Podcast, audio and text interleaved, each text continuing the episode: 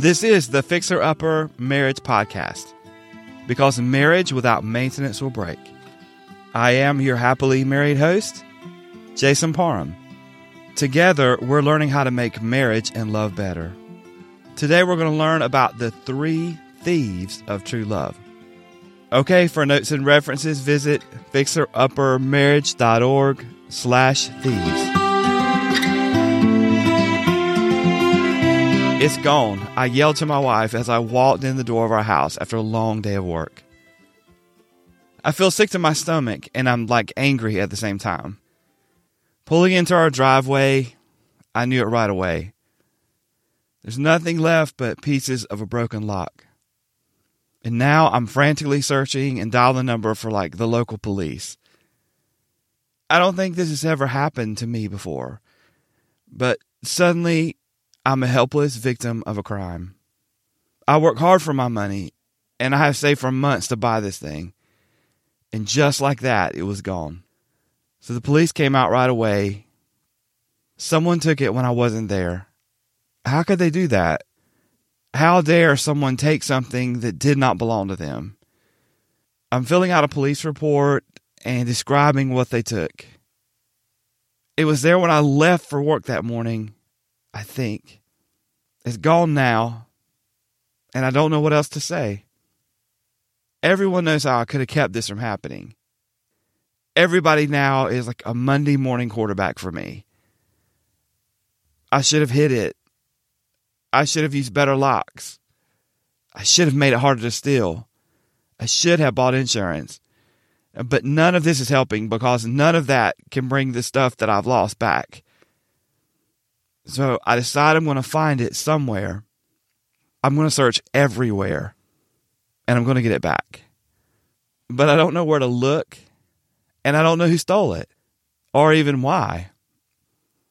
So I start looking on Craigslist thinking that maybe they would sell it for money I even go to look at some for sale, pretending I'm a buyer just to see if it's mine. Once I met these like shady guys behind a gas station, and I think one of them may have had a gun under his shirt.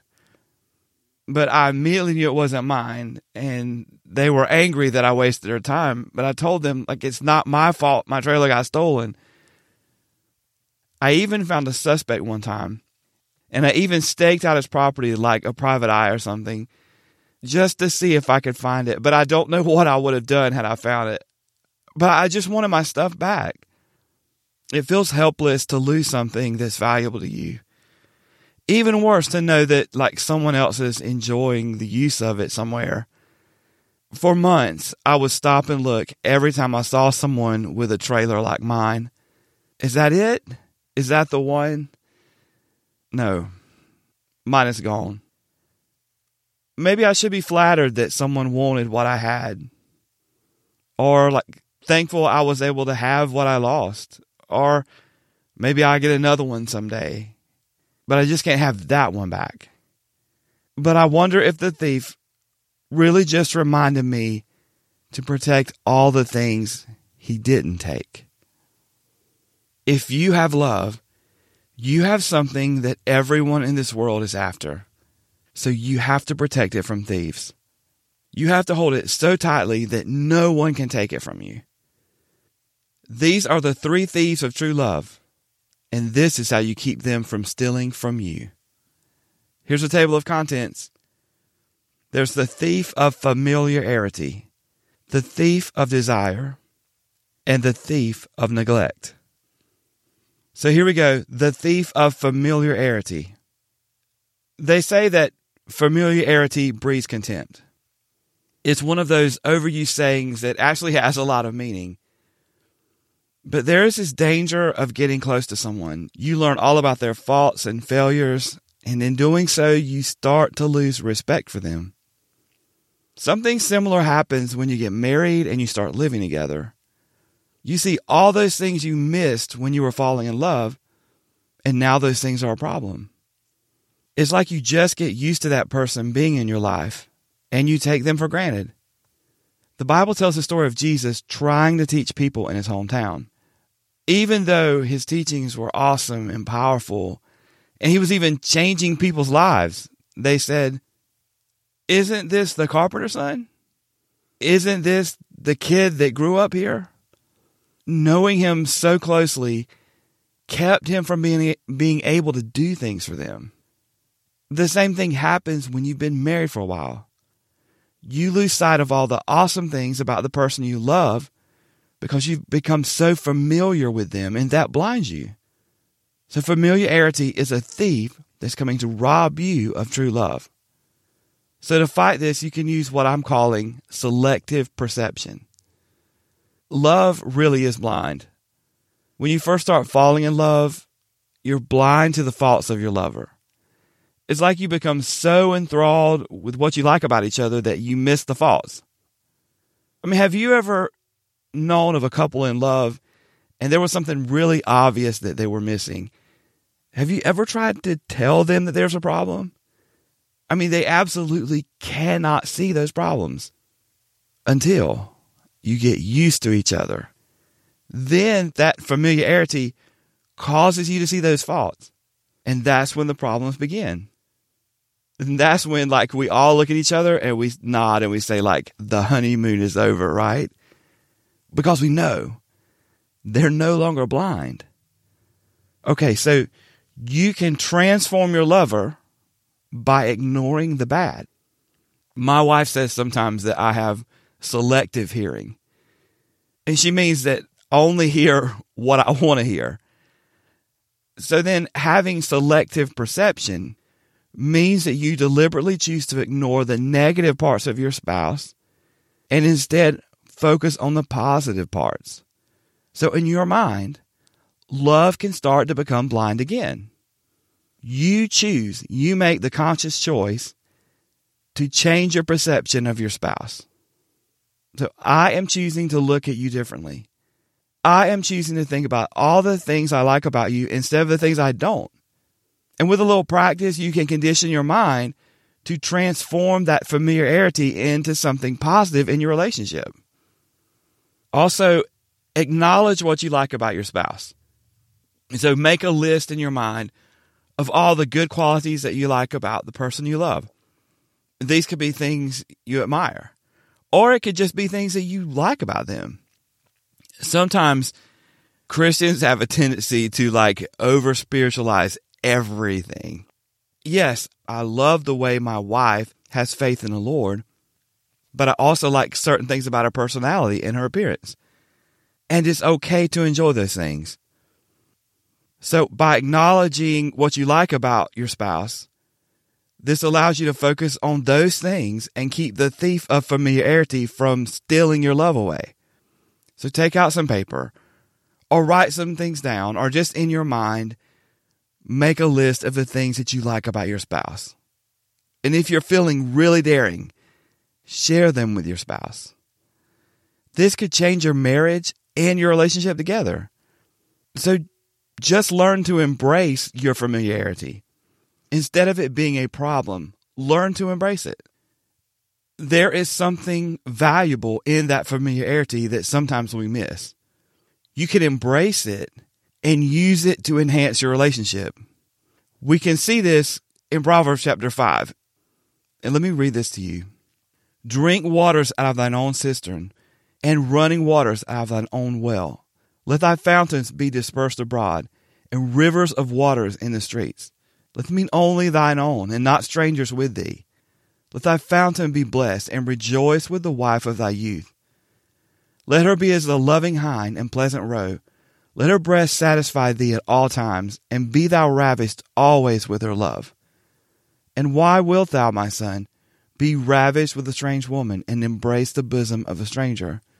That's Proverbs 5, verses 15 through 20. You have this amazing advantage of knowing each other. So why would you embrace a stranger? They don't even know you. You know your spouse, and your spouse knows you. You know their likes and their dislikes. You know how to bring joy to each other. A stranger knows none of these things. And the longer you're together, the more intimate your knowledge of each other becomes.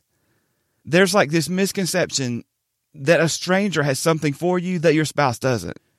But you can use your familiarity with each other to strengthen your relationship. So you can deepen your love by enjoying the good things about each other that you are familiar with. And your history together should mean something too.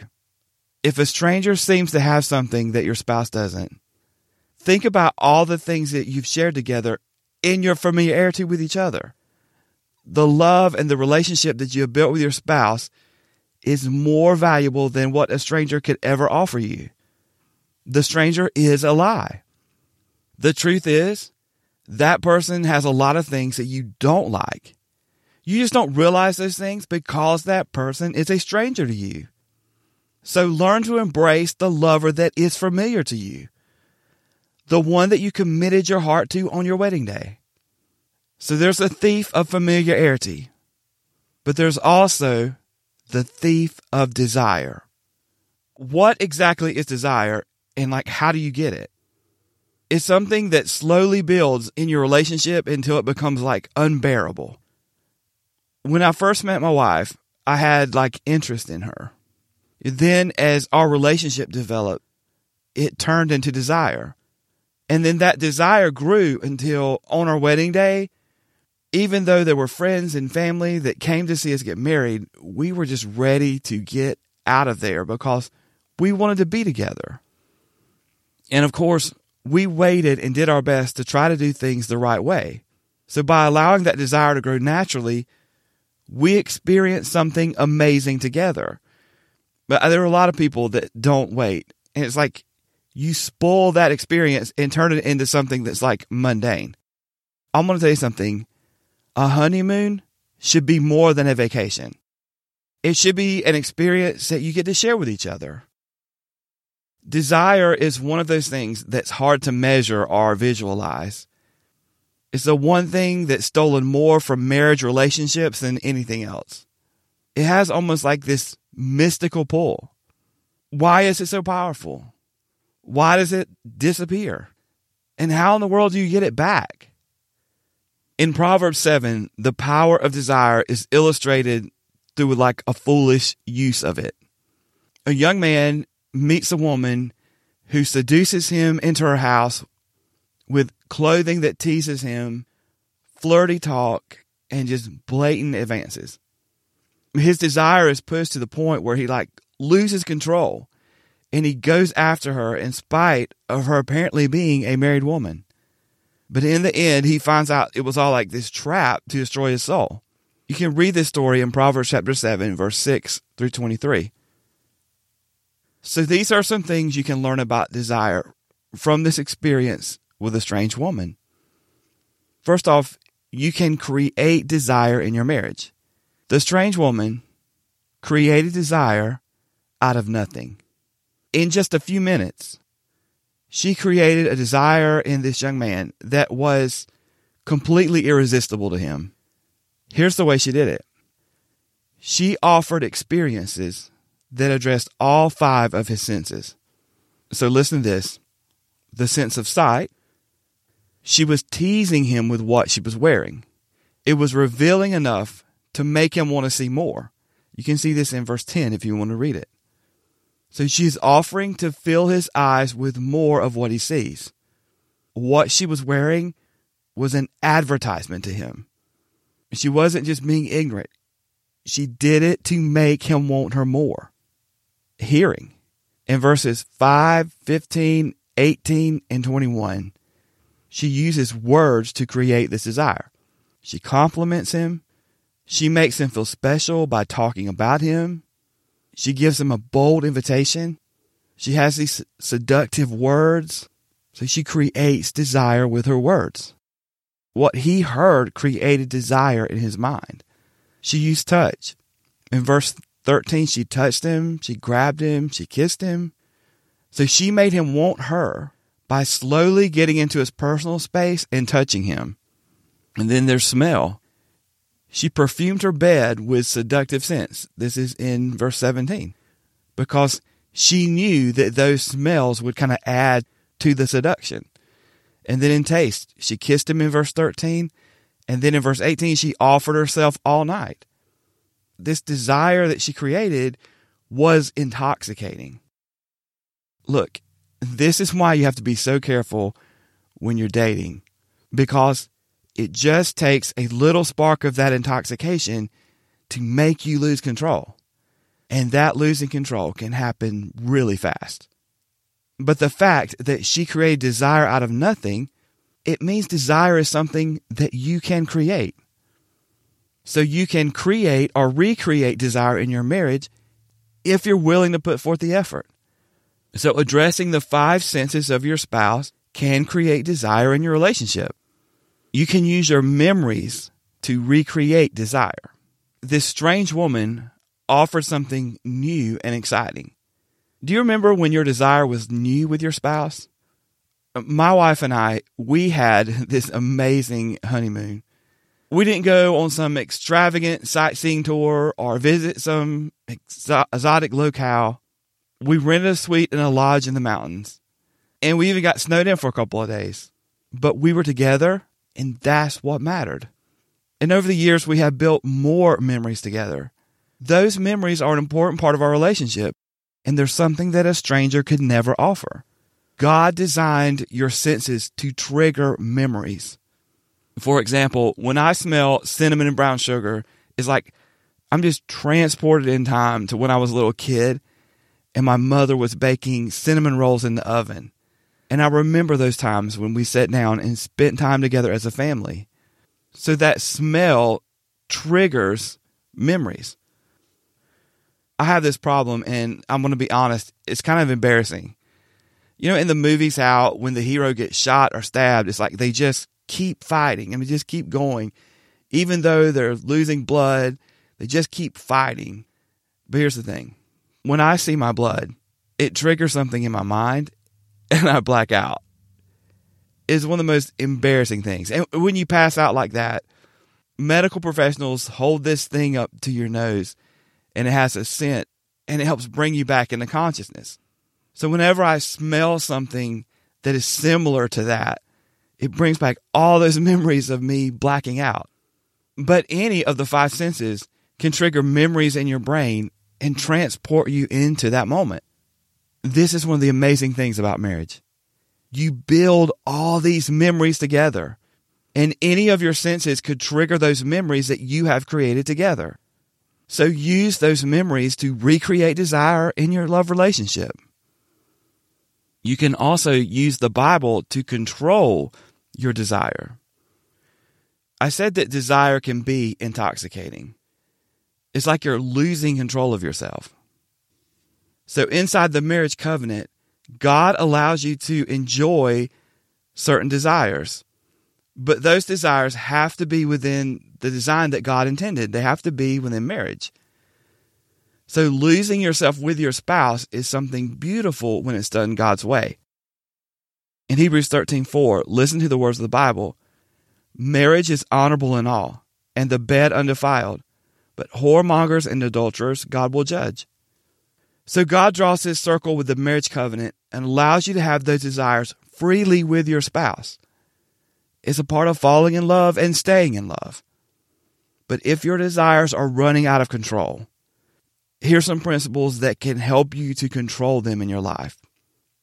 So, first off, use Bible verses to bring your desire under control. Read and memorize verses that are helpful you and quote them when you feel yourself start to lose control of your desires. I believe that the words of the Bible are powerful to bring your mind and your desires under control. You don't have to be a victim, you can be an overcomer by using the Bible. Also, you can use the power of the Holy Spirit to keep your desires in check. One of the fruits of the Spirit working in your life is temperance or self control.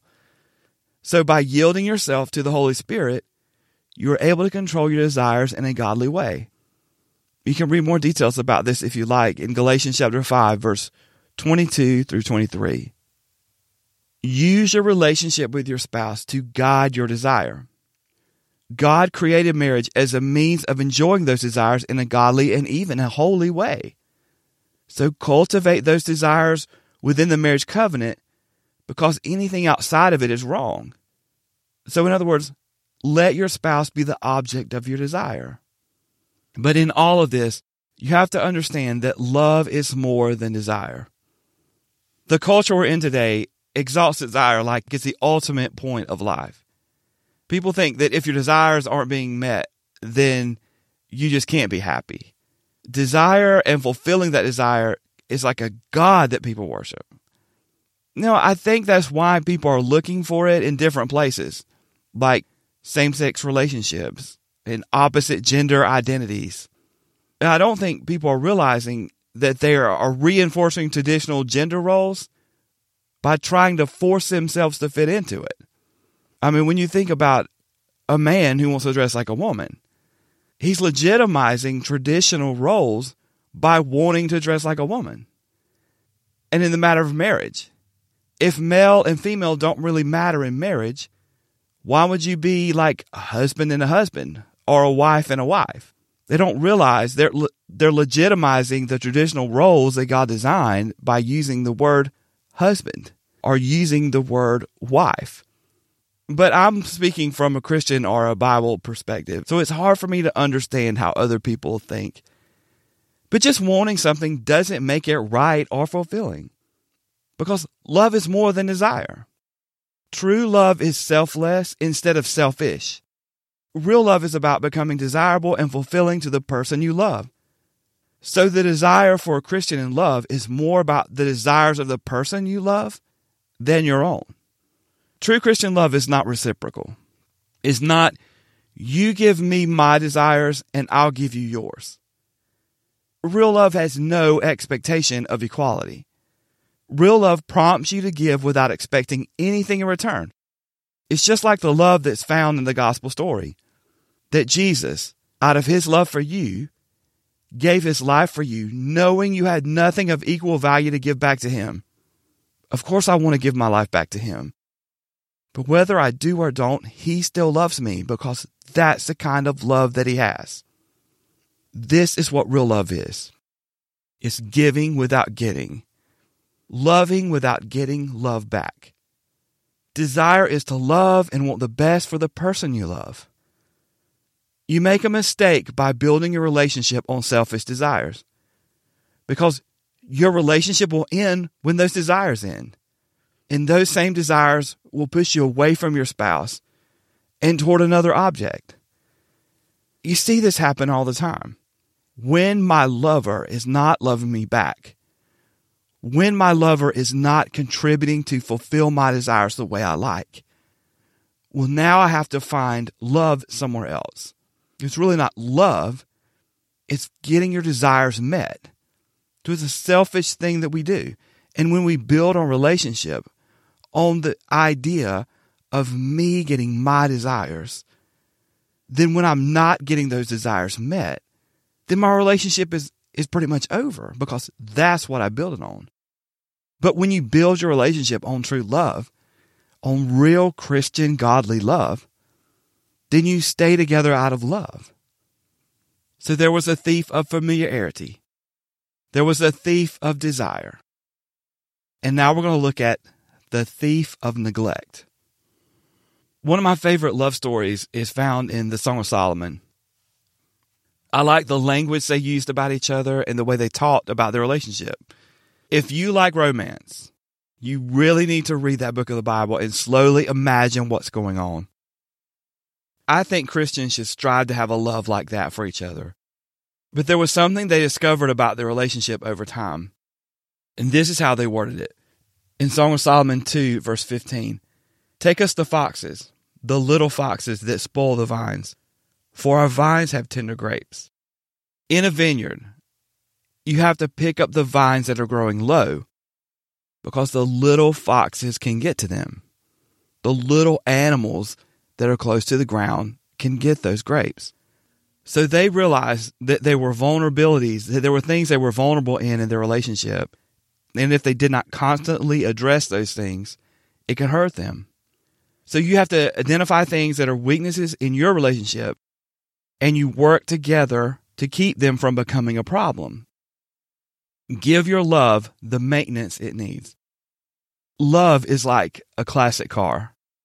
In the early 1980s, my older sister saved up and bought this gold Pontiac Firebird with T tops. It was an awesome sports car. It had this large decal of a bird on the hood, and the T tops were just over the top cool. If you don't know what kind of car I'm talking about, if you look in the show notes, you'll see a picture of a similar car. But I think it was the coolest car that I've ever ridden in. But that was the early 1980s, and this is 2020. Most of those cars are just heaps of metal and rust now. Unless you kept the oil change and did all the maintenance and fixed all the little things before they became big things. And if you did that, now you have a classic car that is worth a lot of money. Marriage is the same way. Your relationship can end in a pile of rusted metal, or you can end up in a classic relationship that is worth more than anybody else can afford. You just have to do the little things to keep it up. That's what makes your love last. Doing the little things to maintain it. But you have to be diligent and intentional in doing so. I think there are a lot of good Christian people today who should have a classic marriage, and instead they're riding around in a rust bucket. And it doesn't take long for your marriage to get that way. But you have to maintain your marriage. You have to keep it up to have a thriving love life. Support your love for each other. Learn how to do that maintenance by using the tools and resources that God has for you. Here's a few of them. You can go to church together. You can read your Bibles together. You can pray for each other or even with each other. Read Christian books about love and marriage. How about this one? Listen to a Christian podcast about making love stronger. Get advice from more experienced couples. Find a couple who seems to have a great marriage and kind of observe how they do it. Do something together with them and observe the way they respond to each other and the way they talk to each other. Look at maintaining your love as a team effort. But even if you can't like work together for whatever reason, you can do your part to make your marriage special. And your part may be the one part that changes your relationship. That's what's so amazing about marriage. You know, when one partner in the marriage relationship, when one spouse in the marriage relationship isn't maybe filling up to their role, by you doing your part, by you being a spirit filled Christian, you can make your love something great. Take precautions to keep these thieves from stealing your love. Sometimes the best way to keep thieves away is to make it overtly obvious that you are determined to stop them. I mean, at your house, you can put up those security system signs. Even if you don't have a security system, just the fact that you've gone through the trouble to put the signs up, let someone know, hey, I'm being diligent about protecting my property. Maybe you can put some outside lights. Maybe install some cameras. But do the same type of things in your marriage. Be overt, be overtly obvious that you love each other, and you're not going to let Satan or neglect ruin your love. Put a sign in the front of your relationship that you intend on fighting for what you have. Put extra locks on the door and make sure those thieves can't get in. Whatever you need to do, but take the precautions you need to keep these thieves from stealing your love. In summary, these are the three thieves of true love familiarity, desire, and neglect. Thanks for listening to the Fixer Upper Marriage Podcast. If you have found this episode helpful, share it with a friend. Remember that God has great things planned for your marriage. So don't miss it.